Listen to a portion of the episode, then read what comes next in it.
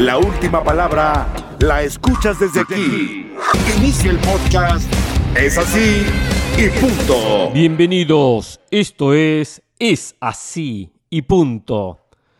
¿Cómo están ustedes? El mejor deseo para cada uno de, de los oyentes de Es así y punto. Aquí estamos, yo soy Hernán Pereira, iniciando este jueves 23 de junio esta nueva emisión de Es así y punto. En México están haciendo las cosas mal.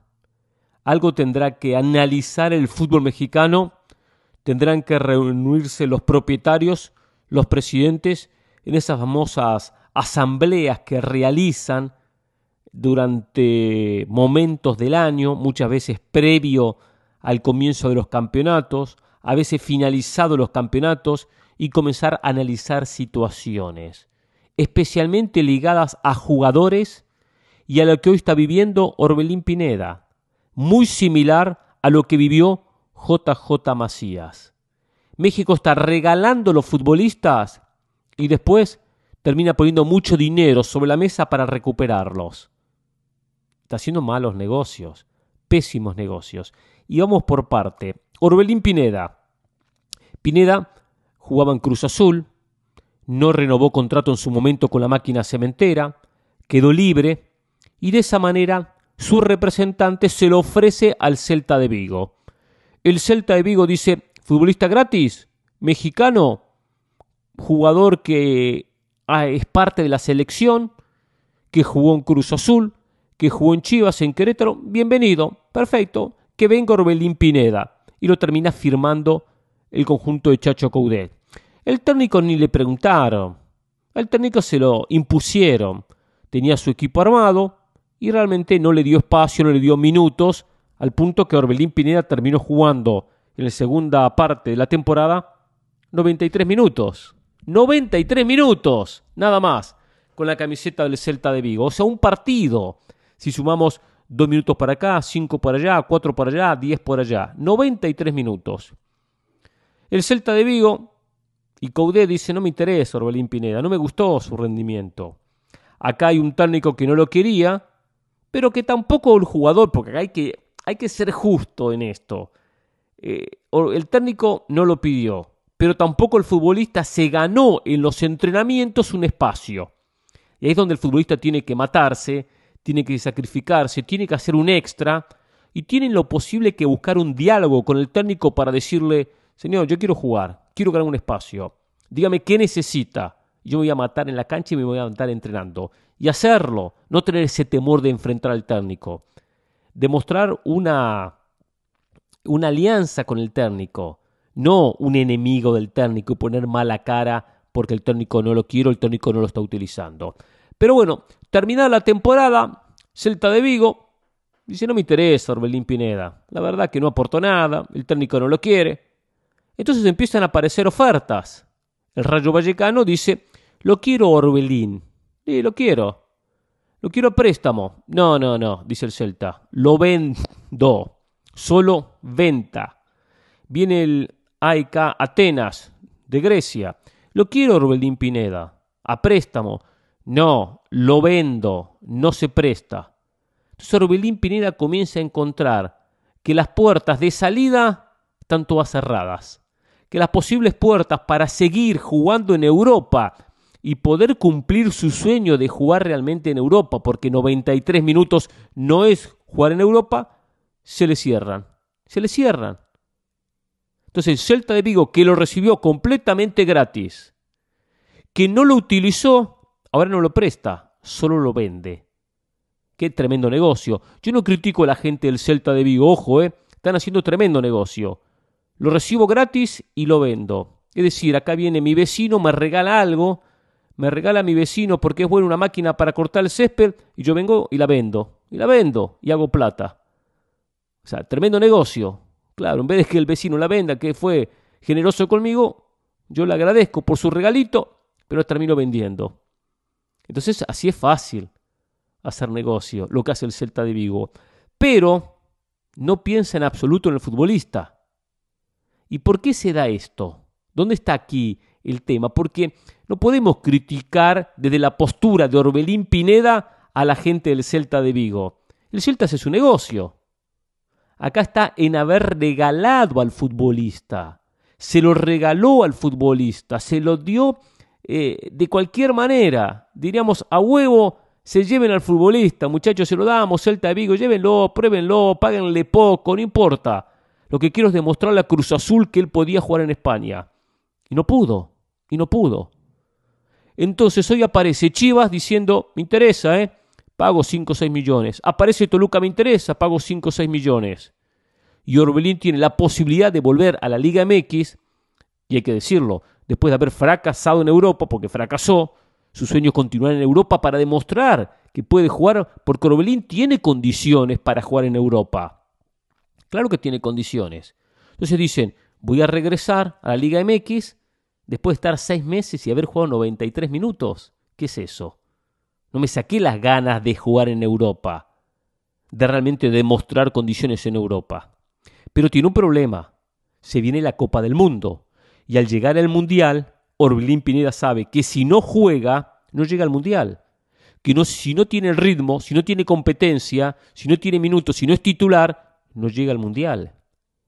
En un puesto donde, y uno siempre lo pone dentro de ese 4-3-3, donde lo utilizó Martino por eh, extremo sobre la banda, en el 4-3-3, sería la zona ofensiva, los últimos tres, no como nueve, no en la posición ni de Jiménez, ni de Funes Mori, ni de Henry Martín, sino los dos que acompañan, por derecho y por izquierda.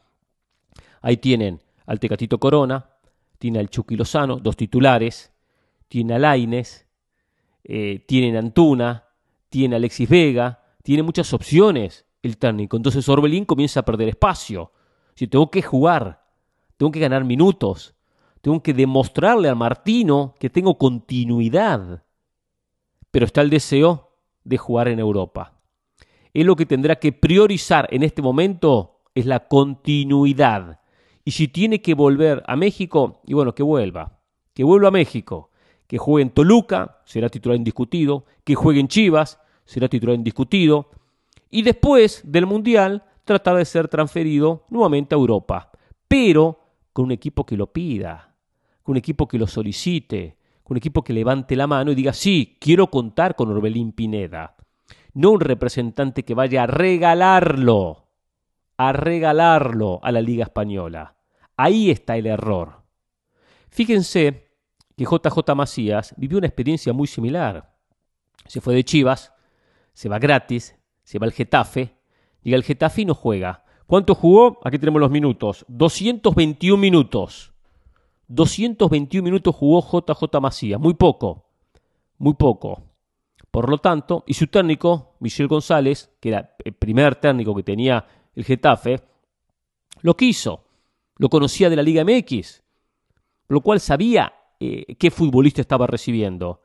Sin embargo, Macías nunca se consolidó, no anduvo bien, y a los seis meses la diferencia que el Getafe dijo, no, lo devuelvo, no lo voy a vender ni quiero hacer dinero, lo devuelvo y lo devolvió a Chivas. Un Macías a nosotros nos contaron y nos dijeron, no diga nada, porque este es un... no habla bien del futbolista.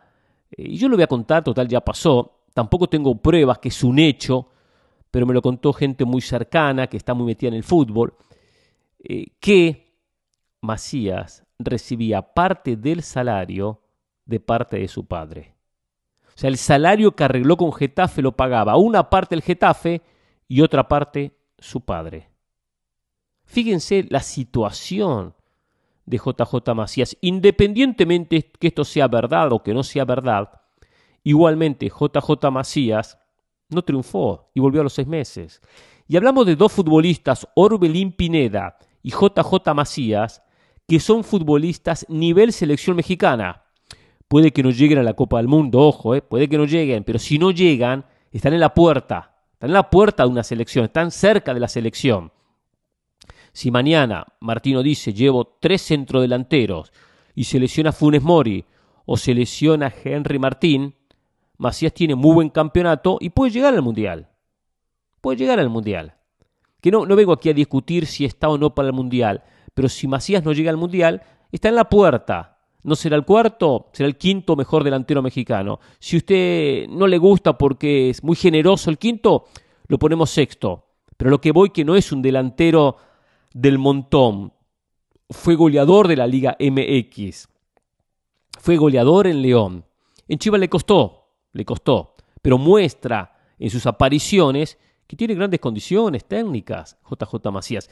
Por lo tanto, a lo que voy, que tanto Orbelín Pineda como JJ Macías son jugadores de nivel selección mexicana. Sin embargo, no pueden consolidarse en Europa, en equipos como el Getafe o el Celta de Vigo. Y ahora, en el caso de Orbelín, el Celta le pone trabas para que continúe su carrera en Europa. Y vaya un Rayo Vallecano donde posiblemente sea titular y se mantenga en la Liga Española, o el fútbol de Grecia. Ahí tiene mucho que ver el representante y hasta el propio directivo. Hay que empezar a capacitar, a enseñar. Yo doy muchas veces ejemplos de jugadores de River, porque sigo y conozco los detalles y de repente usted dice, no, siempre con River, pero está bien, conozco los detalles y voy a dar un ejemplo.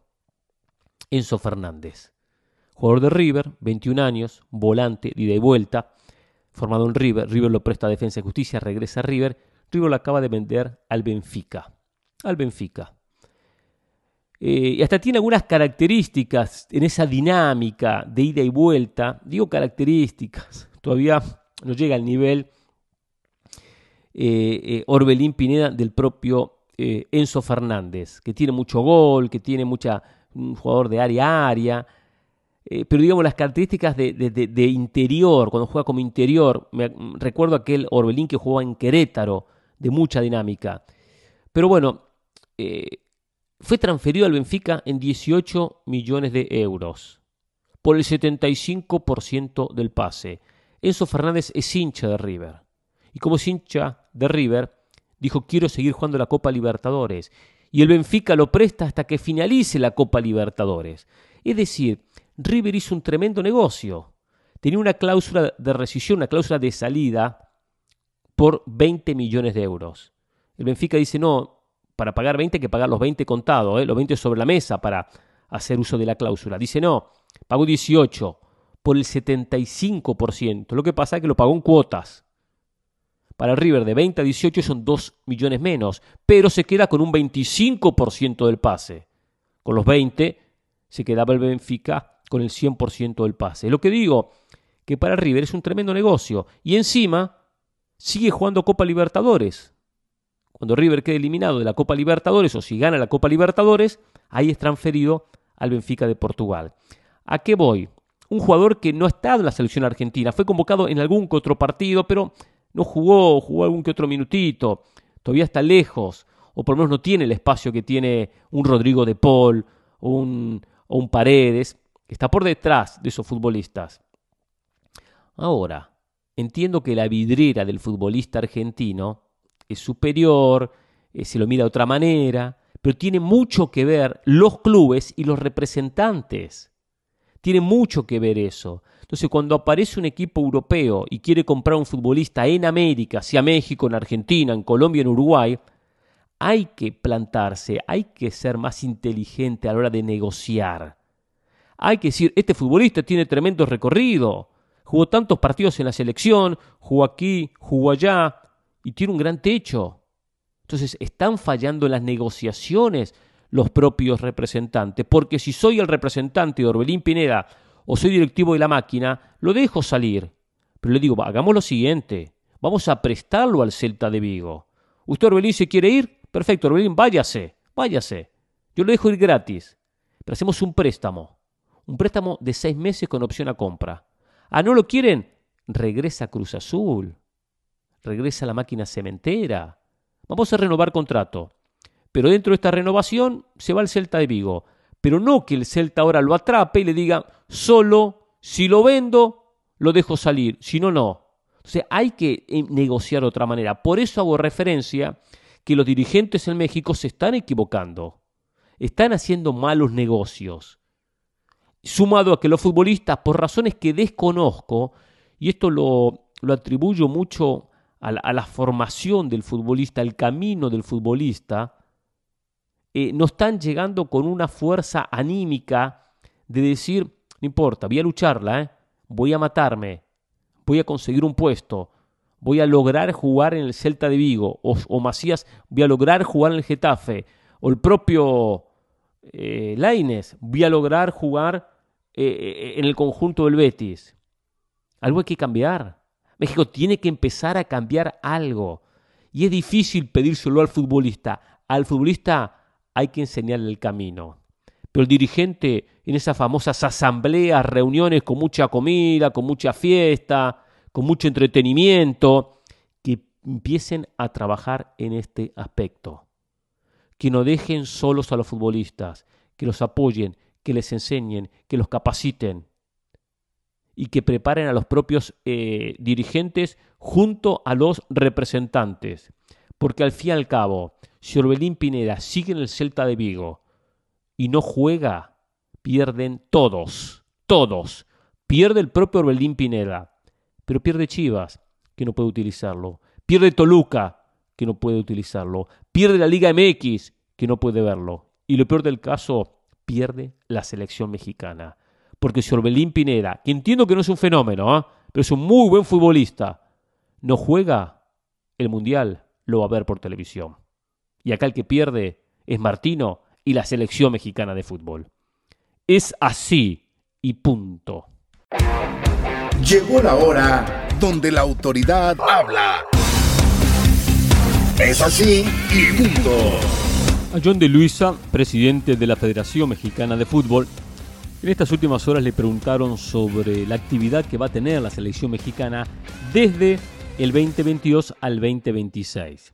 Ya estamos a la vuelta de la esquina de la Copa del Mundo de Qatar.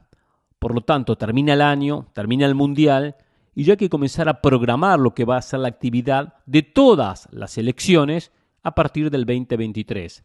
Hay, hay seis meses menos porque el Mundial comúnmente terminaba en junio. Ahora el Mundial termina en diciembre con el cierre del año, lo cual tenemos 23, 24, 25, tres años para jugar todas las competencias que quiera cada confederación. Dígase Copa Oro, Copa América, Eurocopa, Liga de Naciones y eliminatoria. Y la pregunta de John de Luisa fue, ¿qué va a hacer México durante esos tres años y medio? En tres años se va a sortear el Mundial, o sea, estoy hablando del 2025 para el 2026. Se sortea en diciembre del 2025, seis meses antes de la Copa del Mundo, que vuelve en el 2026 a jugarse en junio-julio. Por lo tanto, dice que, bueno, que están analizando, que están viendo, y cuando se le preguntó sobre la posibilidad de jugar alguna, perdón, alguna competencia paralela o a una competencia con Colmebol, dijo, depende de la FIFA. Quizá la FIFA arme alguna competencia entre Colmebol y CONCACAF. Se está equivocando John de Luisa. Se está equivocando. No va a armar la FIFA ninguna competencia entre Colmebol y CONCACAF. Acá depende de los dos organismos que se junten y que ellos planifiquen una competencia. Algo que veo difícil, que veo complicado. Pero México, Estados Unidos y Canadá necesitan mayor competencia que la que van a tener durante estos años. ¿Por qué? Ustedes anoten. ¿Qué torneos van a jugar estas tres selecciones? Copa Oro y Liga de Naciones. O sea, dos Copas Oro y dos Liga de Naciones. No van a jugar la eliminatoria. Por lo tanto, ¿van a prepararse bien para el Mundial jugando Liga de Naciones y jugando Copa Oro? Y la verdad que no. Podrán jugar un triangular, dos triangulares, un campeonato entre Estados Unidos, México y Canadá. Pero más de lo mismo. Es como bailar con mi hermana. Siempre, siempre lo mismo, no salgo de eso. Acá tienen que empezar a buscar fogueos en otras latitudes. Ahora, en Europa es complicadísimo, porque Europa tiene durante esos cuatro años una eh, eliminatoria para la Eurocopa, una Eurocopa, una eliminatoria para el Mundial y dos Ligas de Naciones. Dos Ligas de Naciones. Entonces no tiene fechas libres Europa para disputar ni amistosos.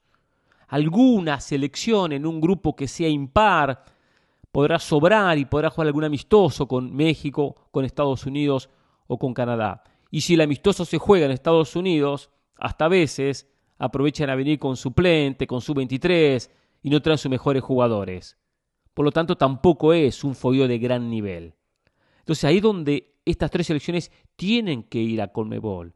Tendrían que golpear la puerta de Colmebol, pero golpearlas ahora, ya, ofrecer algo concreto, no esperar a que Colmebol arregle todo. Y Colmebol, paralelamente, ya está haciendo sus arreglos.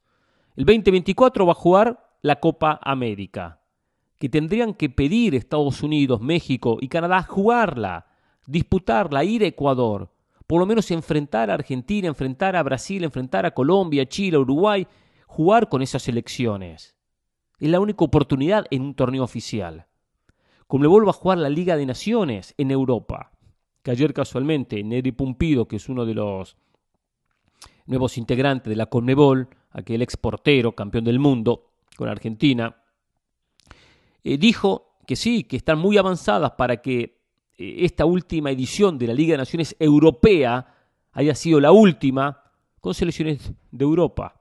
A partir de la próxima ya se integrarían las selecciones de Conmebol. Entonces va a haber continuidad. Entonces las selecciones de Conmebol van a jugar con Portugal, con España, con Países Bajos, con Inglaterra, con Italia, con Francia. España y algunas jugarán con Rumania, con Noruega, con Suecia, que igual tienen su dificultad, con Dinamarca o con Suiza. O sea, es una muy buena competencia para Conmebol. Pero no puede ser que México, Estados Unidos y Canadá simplemente la miren por televisión.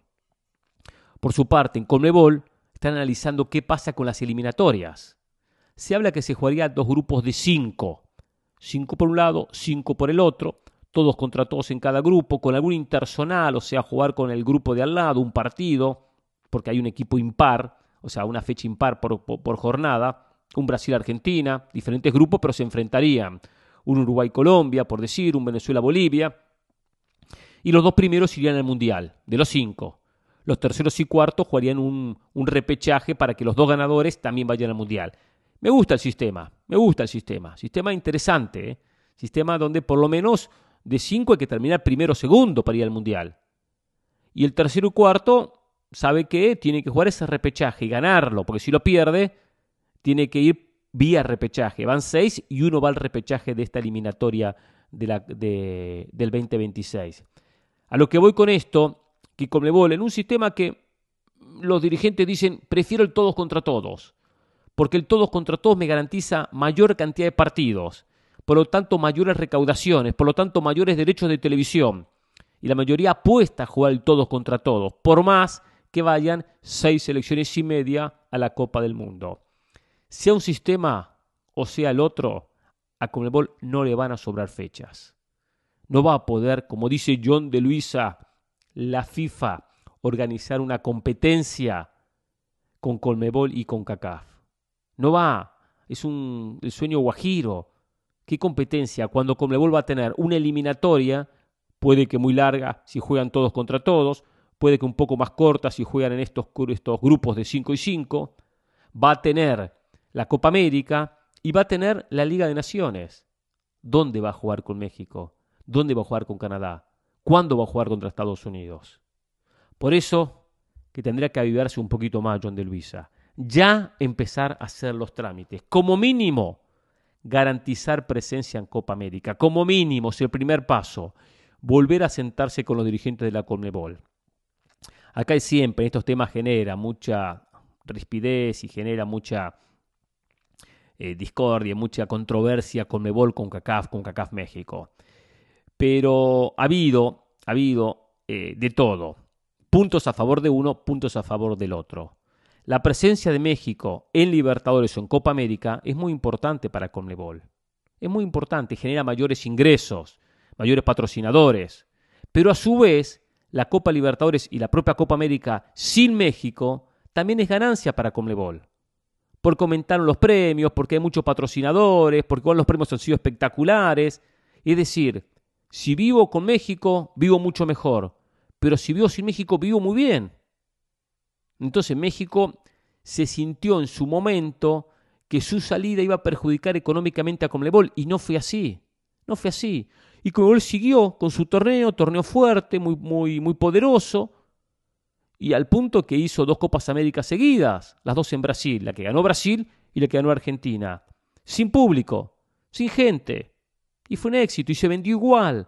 ¿Por qué se vende igual y por qué termina siendo la Copa América un éxito, aunque no juegue México, aunque no juegue Estados Unidos, aunque no juegue Canadá? Porque juega Messi, porque juega Neymar, porque juega Suárez, porque juega James Rodríguez, porque juega Cavani, porque hay figuras. Y la compra Japón, y la compra China, y la compra Rumania, y la compra Europa, y la compra África, y la compra todo el mundo. Y aparecen patrocinadores, hay muchísimos patrocinadores. Se vende la figura como tal. Por eso le cuesta tanto a CONCACAF tener buenos premios en las competencias, pues tiene mejores recaudaciones en Estados Unidos, que es el lugar que mejor se recauda en el mundo, pero cuando tiene que vender figuras, ¿qué tiene que vender? A Memo Ochoa, a, al Tecatito Corona, a Chucky Lozano, a Christian Pulisic. Esas son las figuras que tiene que vender. Y hay diferencias entre las primeras y las segundas. Y le cuesta venderlo a nivel internacional para hacer el dinero que hoy está haciendo Conmebol. A lo que voy es a lo siguiente. Hoy Conmebol no necesita de México, de Estados Unidos, de Canadá para poder vender sus productos.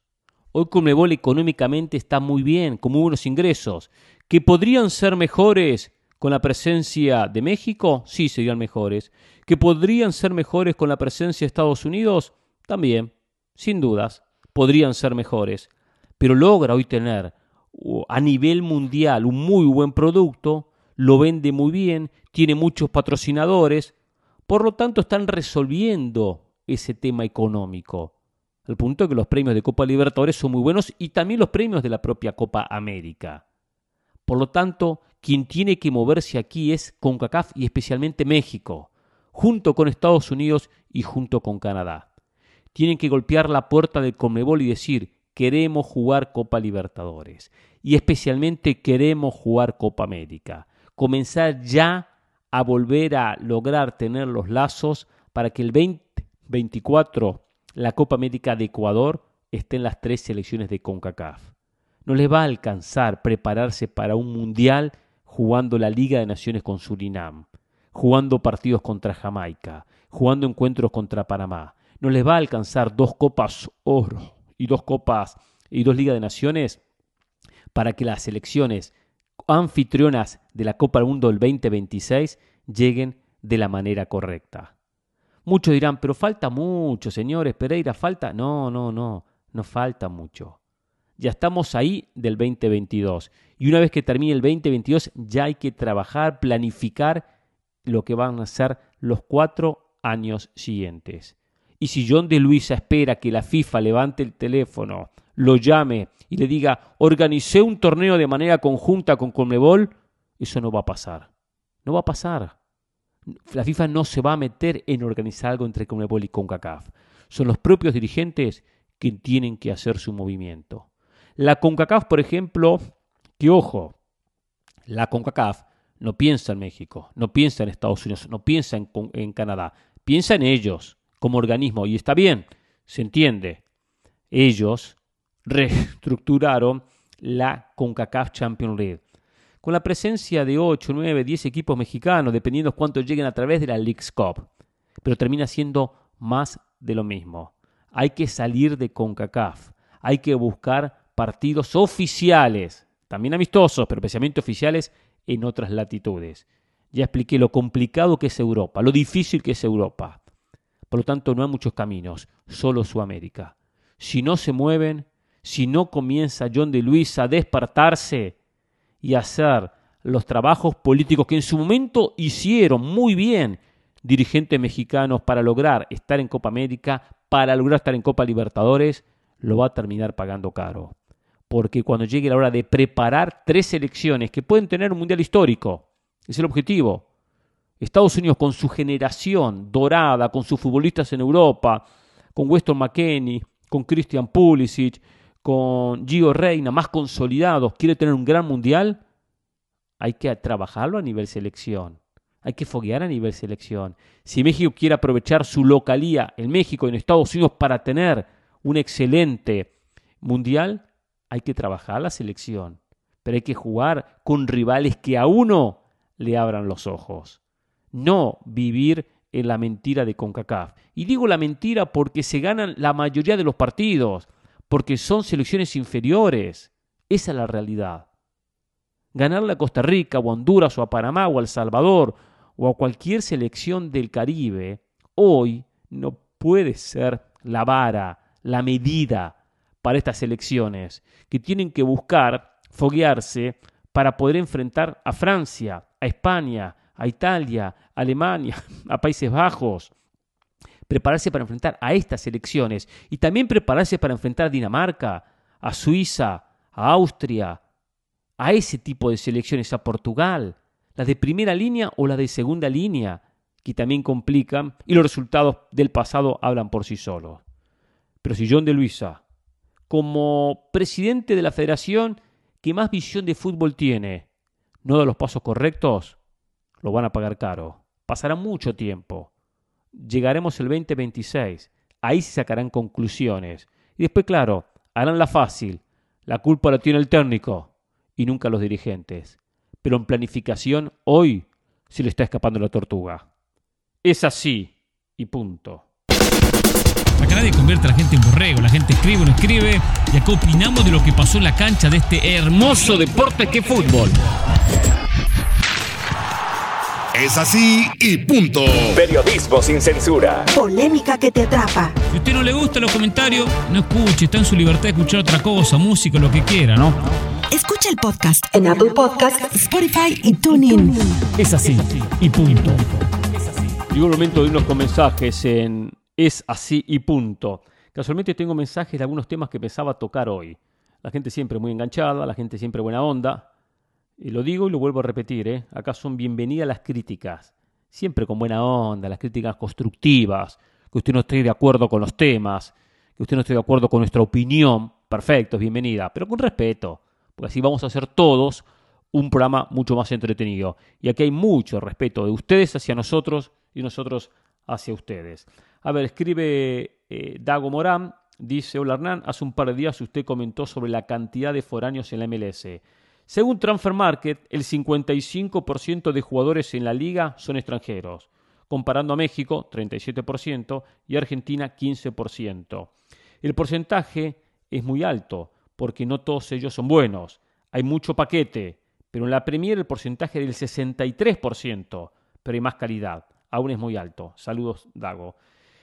Los números hablan por sí solos, Dago, y es muy claro lo que usted nos trae sobre la mesa es verdad, la Premier tiene 63, pero la Premier tiene exigencia con los extranjeros que lleva. No cualquiera puede jugar en la Premier, tiene que tener un pasado con selección, tantos partidos jugados con la selección de su país. Igualmente, a nivel selección, lo paga, lo paga la selección inglesa. Tiene problema la selección inglesa. ¿Qué ha ganado la selección inglesa? Lo paga. Pero es una liga mucho más competitiva y los ingleses, con poco porcentaje de participación, porque son pocos, Igual juegan Champions, Eurocopa y tiene un fogueo mayor. Por eso que la MLS tiene que preocupar ese tema. Y en México también. Fíjese, usted hablaba de Argentina, solo 15%.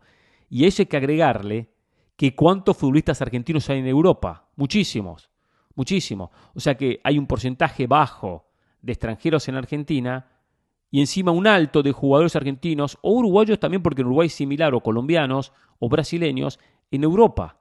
O sea, se foguean en Europa y se foguean en la liga local. Clever Tenesaca dice, buen día señor Hernán, me encantaría que hable un poquito de mi equipo, el Manchester United, cómo usted lo ve para esta temporada. Qué bueno que ya no habló hoy de fútbol mexicano, ya cansa todos los días, es así y punto. Bueno, hoy hablé casualmente algo de México, Clever. A ver, el United, el United con Ten Hag se espera un crecimiento futbolístico y espero que tenga un buen campeonato y que de a poco empiece a foguearse eh, a la altura de un City y de un Liverpool. Le va a costar mucho, lleva años de ventaja el City y el Liverpool. Años que no es fácil eh, descontar. Eh, un equipo que va a perder a Paul Pogba, por ejemplo, un Paul Pogba muy mercenario, sin dudas. No me gustó lo que hizo Paul Pogba, se fue libre, no renovó. Le ofrecían 375 mil euros por semana hace un año y no quiso renovar. que en paz descanse, pero su representante Mino Rayola eh, lo aconsejó para que no renovara. Pogba se nota que no es una, persona fácil. Habían pagado un récord, récord en la transferencia por Pogba, récord más de 100 millones de euros, más comisiones, era cerca de 180 la Juve. Y la Juve lo vendió y ahora lo va a recibir gratis. Ahora lo va a recibir gratis.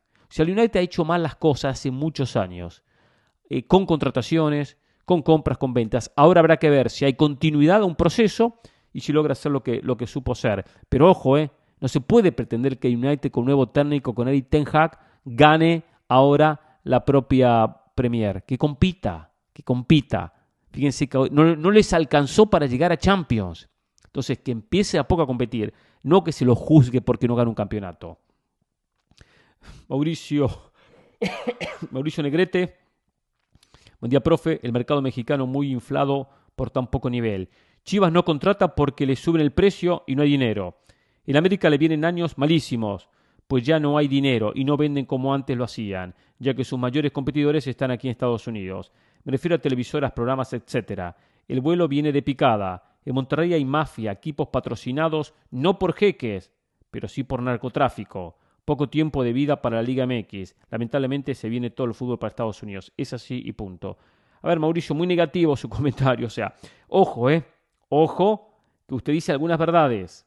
Dice algunas verdades, pero tampoco para tanto. Tampoco para tanto. No, no exageraría ese punto. Rodolfo, o sea, hay cosas que son verdades. Eh, pero tampoco se vienen picada. Tendrán que saber reestructurar algunos aspectos. Dice Rodolfo, profe, buen día. ¿Qué sabe de los refuerzos de Cruz Azul? Carlos Rotondi, ¿de qué juega? ¿Qué ha hecho? ¿Qué opina del trabajo de Ordiales? ¿Lo ha hecho bien? Es así y punto. Rodolfo Cruz Azul se queda dormido, ¿eh? se queda dormido. Cruz Azul, lamentablemente, eh, es un equipo que no sé por qué razón espera última hora para fichar a jugadores. Le pasó el año pasado, le pasa este campeonato, siempre igual, llegan sobre la marcha, llegan con el campeonato iniciado. Este no comenzó, pero estamos cerca del inicio, cerca de comenzar, y no llegaron todavía las contrataciones. Rotondi juega como delantero, no delantero centro, sino delantero eh, por afuera para acompañar un 9. Eh, habrá que ver después su tiempo de adaptación. Es buen jugador, tampoco es un jugador que uno diga, no, es un fenómeno, una gran diferencia va a ser. Habrá que ver de a poco, ¿eh? Eh, su adaptación a la Liga MX. Pero sí llama la atención la lentitud de Cruz Azul a la hora de fichar. Muy lentos. Y después esta pretemporada, esta adaptación a la Ciudad de México, a los compañeros, no la hacen. La hacen durante el campeonato. Lo vimos el torneo pasado. Lo vimos. Y, después eh, el técnico paga los platos rotos. Checo y Jimena, buenos días Hernán, solo dos temas. ¿Cuáles son sus tres favoritos al título de la Liga MX? Y Toluca tiene oportunidad de título ya que para mí fue el equipo que mejor se reforzó, es así y punto. Sí, tiene opciones de título, Toluca sí, no es el gran candidato, creo mucho en Nacho Ambriz, se reforzó bien, tiene la experiencia de tiene la experiencia eh, eh, de haber ganado campeonato, de armar equipos competitivos. Eh, creo que Toluca va a estar arriba. por lo menos va a ser un, animador del campeonato, un equipo que tiene está en liguilla.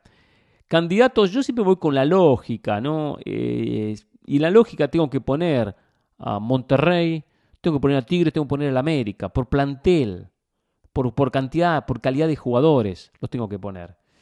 Eh, José Alani Orozco escribe, dice, madridista, sí seguro, periodista mediocre. No sé quién fue el mensaje, yo después le escribí, no tengo la idea de su mensaje, igualmente le agradezco por comunicarse, no me, no me escribió más, no me volvió a escribir. Eh, a gente que a veces insulta, pero bueno, no sé cuál es el motivo ni cuál es, la idea. Si no le gusta porque somos periodistas mediocres, perfecto, no nos escuche, no hay problema. ¿eh? Hay muchas opciones hoy, ¿eh? Hay muchas opciones. Pero sería bueno que contestara, que tenga el valor así como de insultar en redes sociales, después de, responder, ¿eh? no quedarse calladito. Conrad Toledo, ¿qué tal? ¿Cómo está, maestro Pereira? Me da gusto escuchar que usted y su familia han mejorado poco a poco en salud. Quería preguntar a usted, ¿ve una final entre Argentina contra Inglaterra? Saludos y le mando buenas vibras a la comunidad de Es Así y Punto. Postdata, es un gusto escuchar a Carolina de las Salas en vez de José del Valle, que siempre habla del Madrid. Gracias, Conrad. A ver, es una posibilidad. Argentina-Inglaterra es una posibilidad. Hasta le digo algo interesante. No sé si usted habrá hecho ya un poco los cruces y las opciones. Si Inglaterra gana su grupo, si Argentina gana su grupo, si Francia gana su grupo, eh, ganan su cruce de octavo de final, Inglaterra y Francia se enfrentarían en los cuartos de final, al, tenerlo, al ser los dos ganadores de grupo. Y entre esos primeros cuatro grupos, A, B, C y D, quedan dos semifinalistas. Se quedarían dos de, esos primeros grupos eh, del Mundial. El A, el B, el C y el D. O sea, de esos cuatro grupos, usted tiene que elegir dos semifinalistas. Eso ya, ya, ya está hecho, que de ahí quedan dos. Y de la parte de abajo, o sea, los otros cuatro grupos, donde está Brasil, donde está Uruguay, donde está España, Alemania, donde está Bélgica, de esos cuatro grupos quedan también dos, que ahí se cruzan. Entonces, no sería de extrañar que de los cuatro de arriba, me refiero a B, C y D, quede Argentina y quede Inglaterra. Justo Francia e Inglaterra se podrían enfrentar, lo cual se eliminarían entre ellos. Francia e Inglaterra se eliminarían entre ellos. Ahí podría quedar un semifinalista. Y Argentina podría ser el otro, podría tener el camino como difícil a Países Bajos, como el más complicado. Siempre y cuando gane el grupo, claro, porque si sale segundo, Argentina va con Francia, si Francia gana su grupo. Pero eh, se puede dar. Y si Inglaterra y Francia terminan, Inglaterra y Argentina, perdón, terminan entre los dos semifinalistas de arriba, hay muchas chances que después se jueguen una final. Yo no la veo como la gran final. Yo Inglaterra tengo dudas, tengo dudas que vaya a llegar. Pero bueno, después hay que jugar el Mundial. Siempre hay sorpresa. No siempre quise con la lógica. Vivo mejor a Francia que a Inglaterra. Pero los partidos hay que jugarlos. Joaquín Martínez, buen día Hernán, yo siempre me quejo que los refuerzos de la América llegan tarde. ¿Usted qué cree que llegaron a tiempo esta vez? Es así y punto. Eh, no el tiempo ideal, no el tiempo ideal, Joaquín, porque todavía puede que llegue alguien más, porque en estos días está llegando Cabecita Rodríguez. Eh, lo ideal es, hacer una pretemporada con los refuerzos. Termina el campeonato, decido a la semana, 15 días. ¿Cuánto hace que terminó el campeonato? ¿Cuánto hace que finalizó? Entonces, eh, desde ahí hay un tiempo perdido. Lo ideal que es en el periodo de vacaciones, tenía el campeonato, jugadores de vacaciones, yo, yo tengo que conseguir los refuerzos. Y cuando comienza eh, la pretemporada, tenerlos en el plantel. Y ya empiezan a trabajar con el resto del grupo. No empiezan a trabajar eh, ya separados y con otro, otro rendimiento físico. Pero bueno, eh, igual lo importante es que antes de comenzar por lo menos lo tenga el Tan Ortiz. Y pareciera que los va a tener. José Ríos. Buen día, profe. Reportándome de nuevo con ustedes luego de tomar unas vacaciones y festejar mi cumple 25. Felicidades, José, por sus 25 años.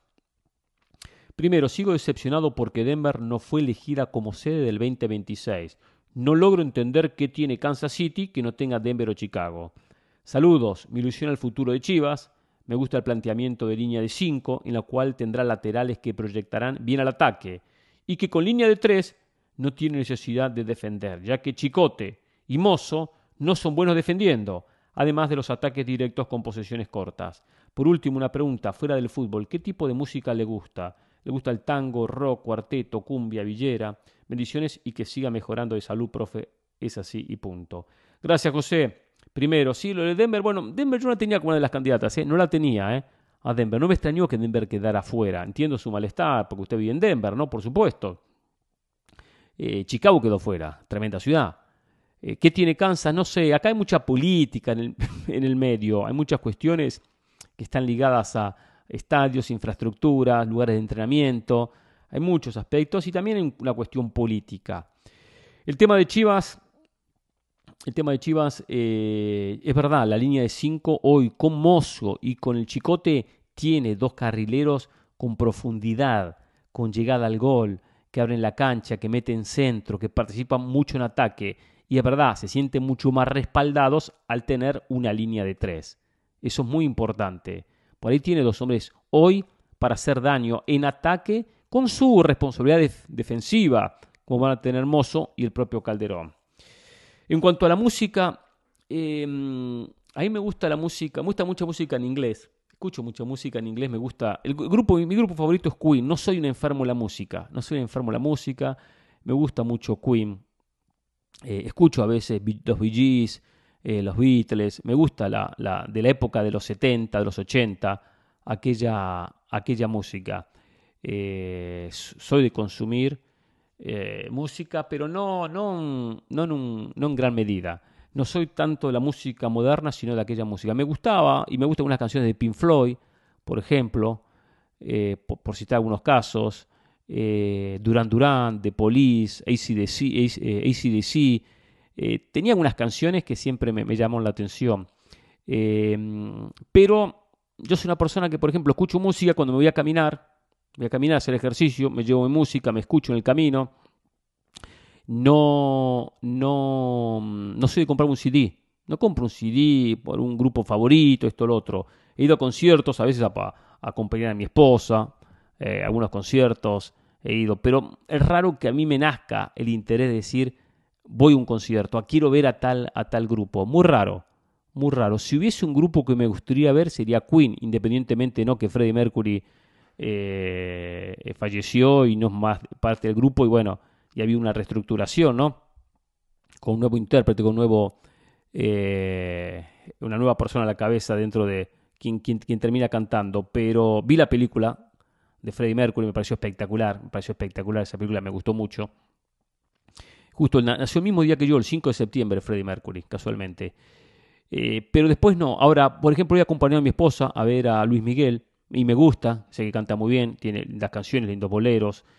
Eh, ahí eso, eso le diría, no soy de la, usted me pone del tango, no, no soy del tango, cuarteto no, cumbia villera tampoco. Eh, puede que algunas canciones de repente me llamen la atención o me gusten, pero no, no, no demasiado, no demasiado. Eh, por lo menos para contarle un poquito los gustos musicales. Gracias, José. Señores, mañana nos reencontramos, ¿eh? es el compromiso. ¿Dónde? Aquí mismo, en esa sí punto. Gracias.